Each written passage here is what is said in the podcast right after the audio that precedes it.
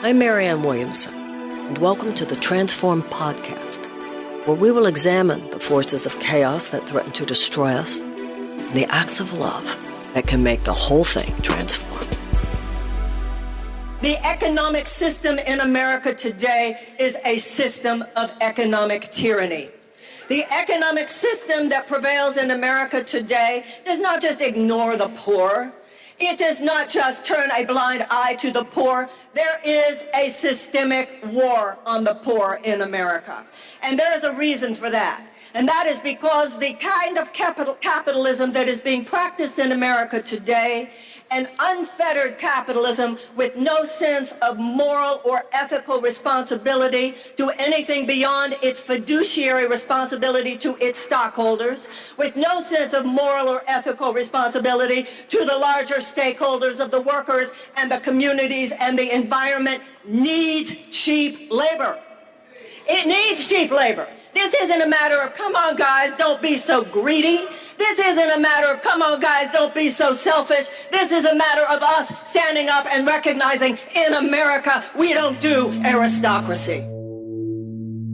We're living at a time of historic change, obviously, a time when things have to change, or chaos will ensue unlike anything any of us have ever seen before.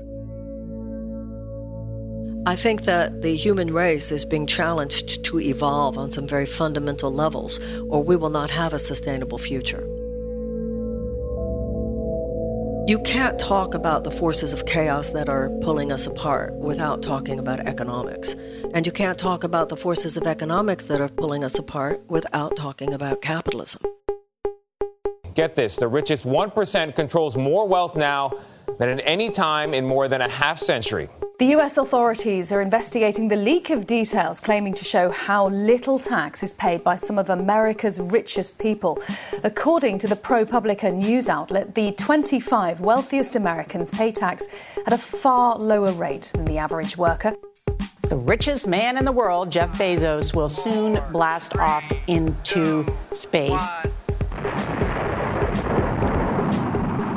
But Amazon employee Vicki Shannon Allen says Amazon's work demands are ruining her life. It's been the ultimate nightmare. 2% of all millennial wealth is controlled by one person, Mark Zuckerberg. And nearly one in eight Americans say they do not have enough to eat each week. That's according to the latest census data. Because of the undue influence of corporate money on our politics, our government has become basically a system of legalized bribery. It does more to serve the short term profitability of huge multinational corporate interests than it does to serve the health and well being of the people of this country, of this world, of other species, and of the planet itself. It's understood that an unfettered, unregulated capitalism that has been thrust upon the American people over the last 40 years has weaponized capitalism in such a way that it has been used not to help the majority of people, but to literally harm the majority of people. It is a requirement of good government to codify ethical values into public policies so that capitalism is not allowed to overreach, get out of its lane, and be used as such a destructive force in the lives of millions of people. Here's economist and author of The Deficit Myth, Stephanie Kelton for uh, you know a variety of uh, reasons we have we have constructed i'll say constructed because it's deliberate right? These things don't happen by chance. There have been a series of decisions deliberate ones when it comes to our tax policy our trade policy our labor policies um, you know environmental things that we have done have built an economy that doesn't work for half the population or more right? And that has left us vulnerable in so many ways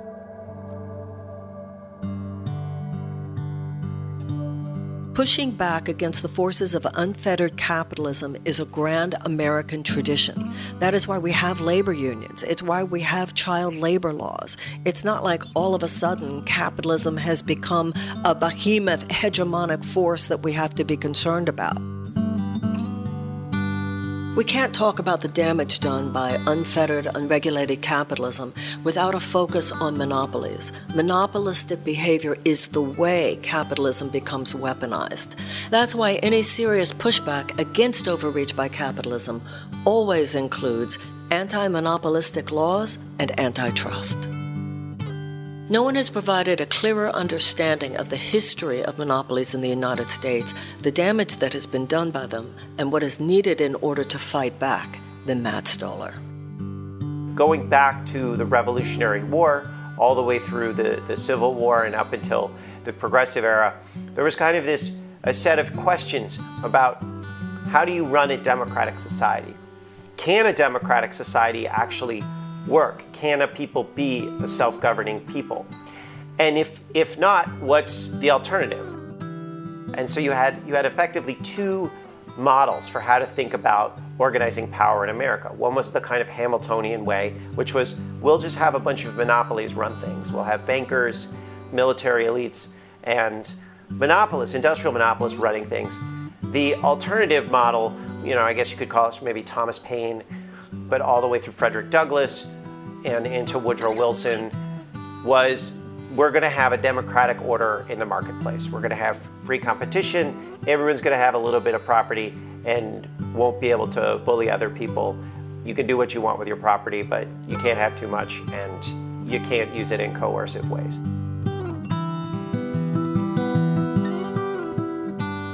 The political debates up until 1912 led to a kind of resolution where we would have an anti monopoly policy framework across government.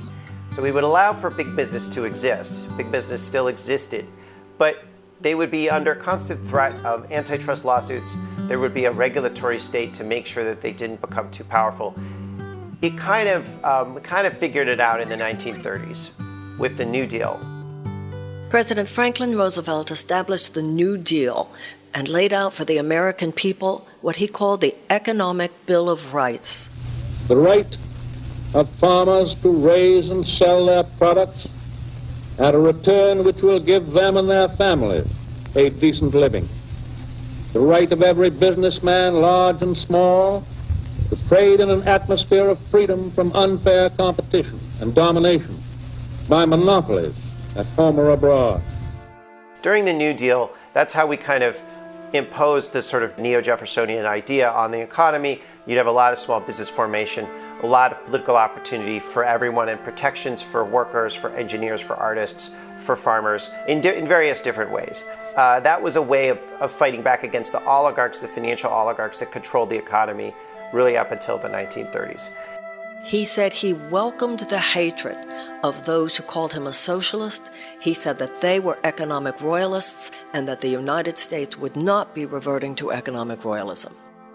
It is true that the toes of some people are being stepped on and are going to be stepped on. But these toes belong to the comparative few who seek to retain or to gain position or riches or both by some shortcut that is harmful to the greater good. Look, we came out of a fantastic depression. Economist Richard Wolff. From, from 1929 to 1941, that's a long time, 12 years, we were in a depressed economic system. We had in 1933 a peak unemployment rate of 25%, uh, many times worse than what it is right now. Every family was touched by unemployment. We had desperate poverty. We had homelessness, and you name it, only in much greater uh, extent than, uh, than what we have now. And the government came in in a massive way and fixed this situation.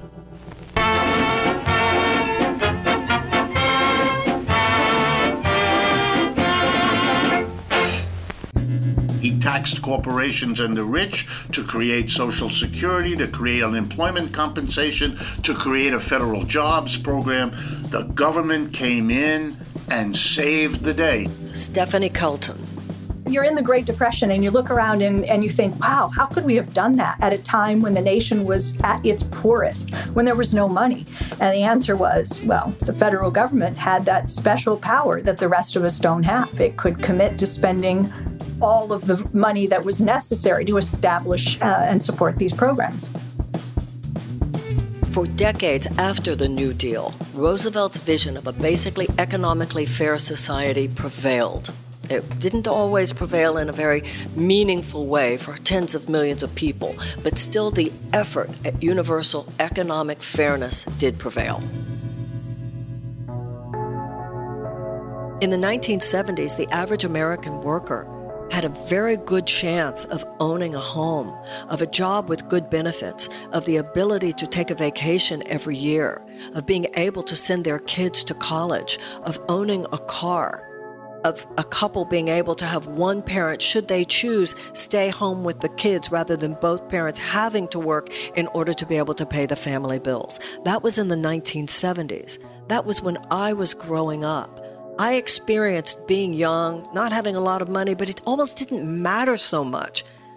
I lived at a time when being young didn't include this kind of economic sense of survival and fear and terror about what lay before me that so many young people feel today. In this present crisis, government is not the solution to our problem. Government is the problem.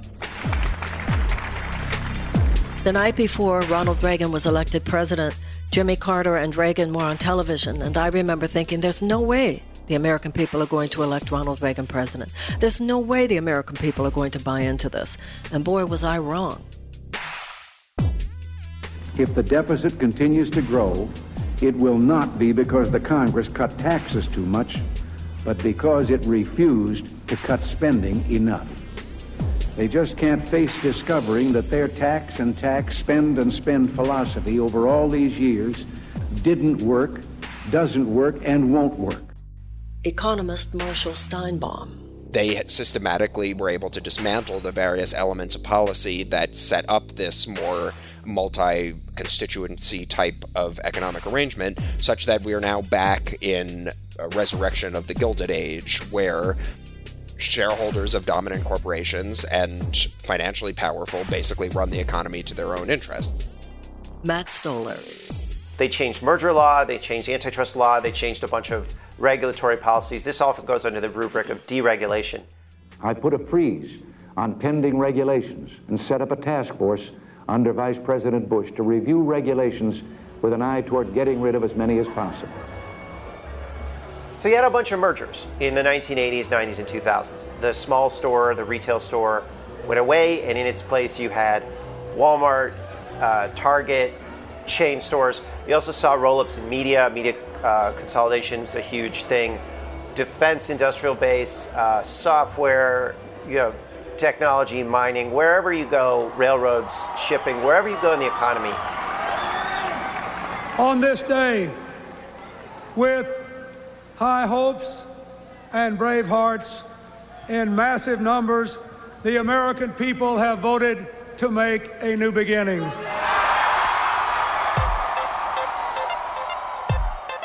There was a lot of hope in the air when Bill Clinton was elected president because we were still assuming that the Democratic Party was the container for the more progressive values and dreams that had been core to the Democratic Party for decades. We didn't recognize that what Bill Clinton would do would be to actually increase in certain ways, to codify in certain ways the neoliberal principles. We didn't expect Bill Clinton to be someone who would establish the Democratic Leadership Council.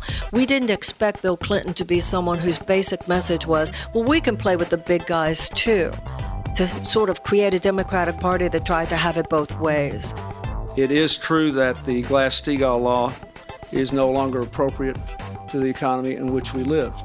Today, what we're doing is modernizing the financial services industry, tearing down these antiquated walls and granting banks significant new authority. In becoming the 43rd President of the United States, George W. Bush will assume the sacred trust as guardian of our Constitution. When George W. Bush came into office, of course, he continued the trend of the giant tax cuts. All of this under the guise of trickle down economics, that you would put more money into the hands of the job creators, and all that money would trickle down and lift all boats, which it didn't, of course, and they pretty much knew that it wouldn't. This wasn't about helping the little guy, this was always about putting more and more money into the hands of those who already had a lot of it. This was all part of the trajectory of the massive transfer of wealth into the hands of the 1%. No one should pay more than a third of the money they earn in federal income taxes, so we lowered the top rate to 33%. Over the past few weeks, many Americans have felt anxiety about their finances and their future. I understand their worry and their frustration. We've seen triple digit swings in the stock market. Major financial institutions have teetered on the edge of collapse, and some have failed. As uncertainty has grown, many banks have restricted lending. Credit markets have frozen, and families and businesses have found it harder to borrow money. We are in the midst of a serious financial crisis. Many people did predict the financial crisis of 2008, but most of us weren't necessarily looking at the particulars. We certainly felt it, however, when it happened. What was most disappointing was not only that it happened, but also how the Obama administration handled it. You'd think they had been working out of a Republican playbook because they took care of Wall Street and left Main Street to fend for itself. Newly installed Treasury Secretary Timothy Geithner appointed Mark Patterson, and this is a former top lobbyist for Goldman Sachs, as his chief of staff. Barack Obama was given a mandate to change this. He was given a mandate to be a progressive president. He was given a mandate to be the president that he indicated he would be when he was campaigning. Because the truth is, what Senator McCain said yesterday fits with the same economic philosophy that he's had for the last 26 years. It's the philosophy that says we should give more and more to those with the most and hope that prosperity trickles down. The president today mounted an angry offense against his fellow Democrats who accuse him of caving to Republican demands. The proposed compromise extends for two years the Bush era tax cuts for all, including the highest earners. He took the entire neoliberal economic worldview and he turned it into the definitive characteristic of both political parties. That is so much a part of what created the phenomenon of Donald Trump. And if that neoliberal nonsense is not interrupted now, it will create another Donald Trump, someone perhaps even worse. President Trump wants to slash taxes on corporations by more than half, from 35% to 15%. And he wants to cut taxes for many Americans, too but many of the familiar tax breaks for individual Americans would go away. We have a government whose policies do more to advocate for the ability of those who already have a lot of money to make more money and makes it more difficult for those who do not have money to even make it at all. But those are not just statistics, those are not just dry facts, those are human lives we're talking about. And what this has created is a huge sea of unnecessary human suffering. My name is Cassandra. I live in Tennessee. This economic system is not working for me. Me and my entire family, no children, thankfully, we're homeless. We were evicted during the supposed halt on evictions. There were loopholes. The evictions never stopped. Hello, Marianne. My name is Eric. I am calling from uh, Norwich, Connecticut. I would say that American capitalism is not working for me because I have a degree in engineering and have been unable to find any employment. That human experience of the tension, the economic tension and anxiety of tens of millions of people who don't know how, what will happen if they get sick and don't know what's going to happen if their children get sick uh, don't know how they're going to send their kids to college, don't know how they're going to get out from under these college loans. So you can you can talk all you want to about your economic theories, but this is the human experience that whatever the economic theories are that brought us to this place, this is what it has wrought. So, what is happening now is you've got a lot of young people. I know you meet them, I meet them. And they're looking and they're saying, What the hell has global capitalism ever done for me? Hi, Marianne. My name is Ruben. I'm calling you from Florida.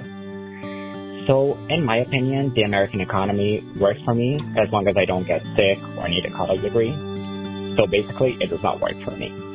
and I don't think it's working for anyone. If you look at the statistics, the level of debt, uh, debt for our homes, debt for our cars, debt for our daily expenses in the credit card, and the most grievous one for me, debt for our students. Instead of celebrating that we have young people wanting to learn and grow, we make it enormously difficult for them, loading them up with debt they cannot ever repay, they can just agonize over. Former Ohio State Senator and Bernie Sanders presidential campaign co chair, Nina Turner. You know, there are about 140 million people in this country who are either poor or low income. And we have a system that bends to the will of the ultra wealthy in this country at the expense of the poor, the working poor, and and I always say the barely middle class these days because the, the, the middle class is, is slipping away.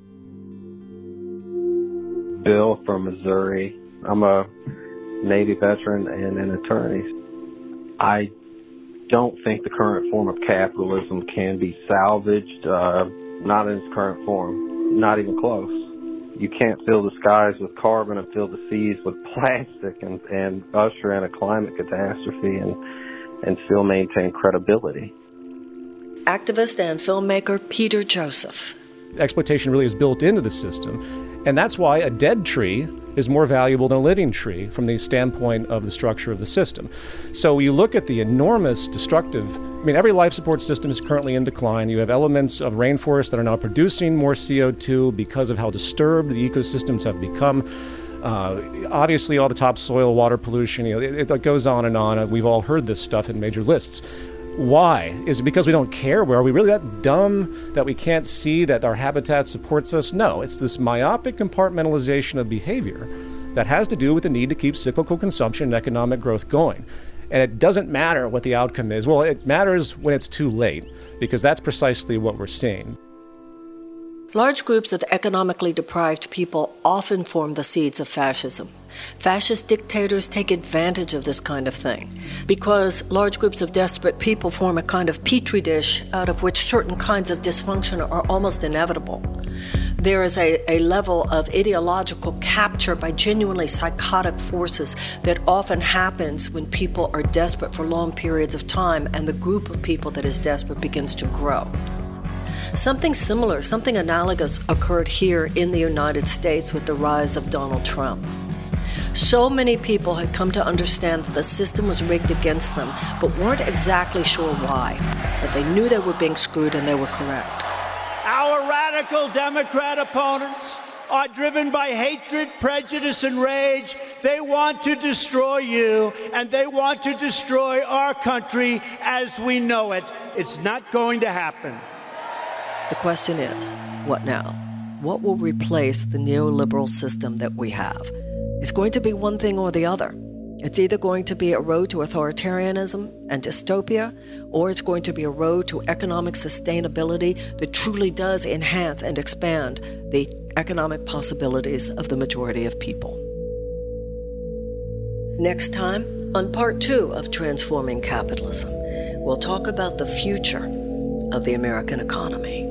There is a solution. There is a way to capture what was good, what was achieved by American capitalism without being dragged down as it declines. The Transform podcast has been produced by John Ahrens and Lauren Selsky. Sound design and original music by John Ahrens. And to hear my full interviews with the guests featured on the podcast, go to mariannewilliamson.substack.com. I'm Marianne. Thanks for listening.